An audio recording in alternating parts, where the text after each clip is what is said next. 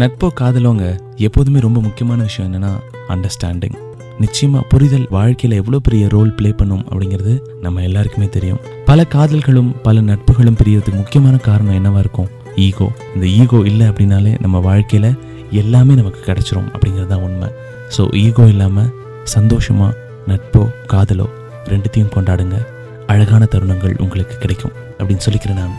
உங்கள் நண்பன் ஆர்ஜே நக்கீரன்.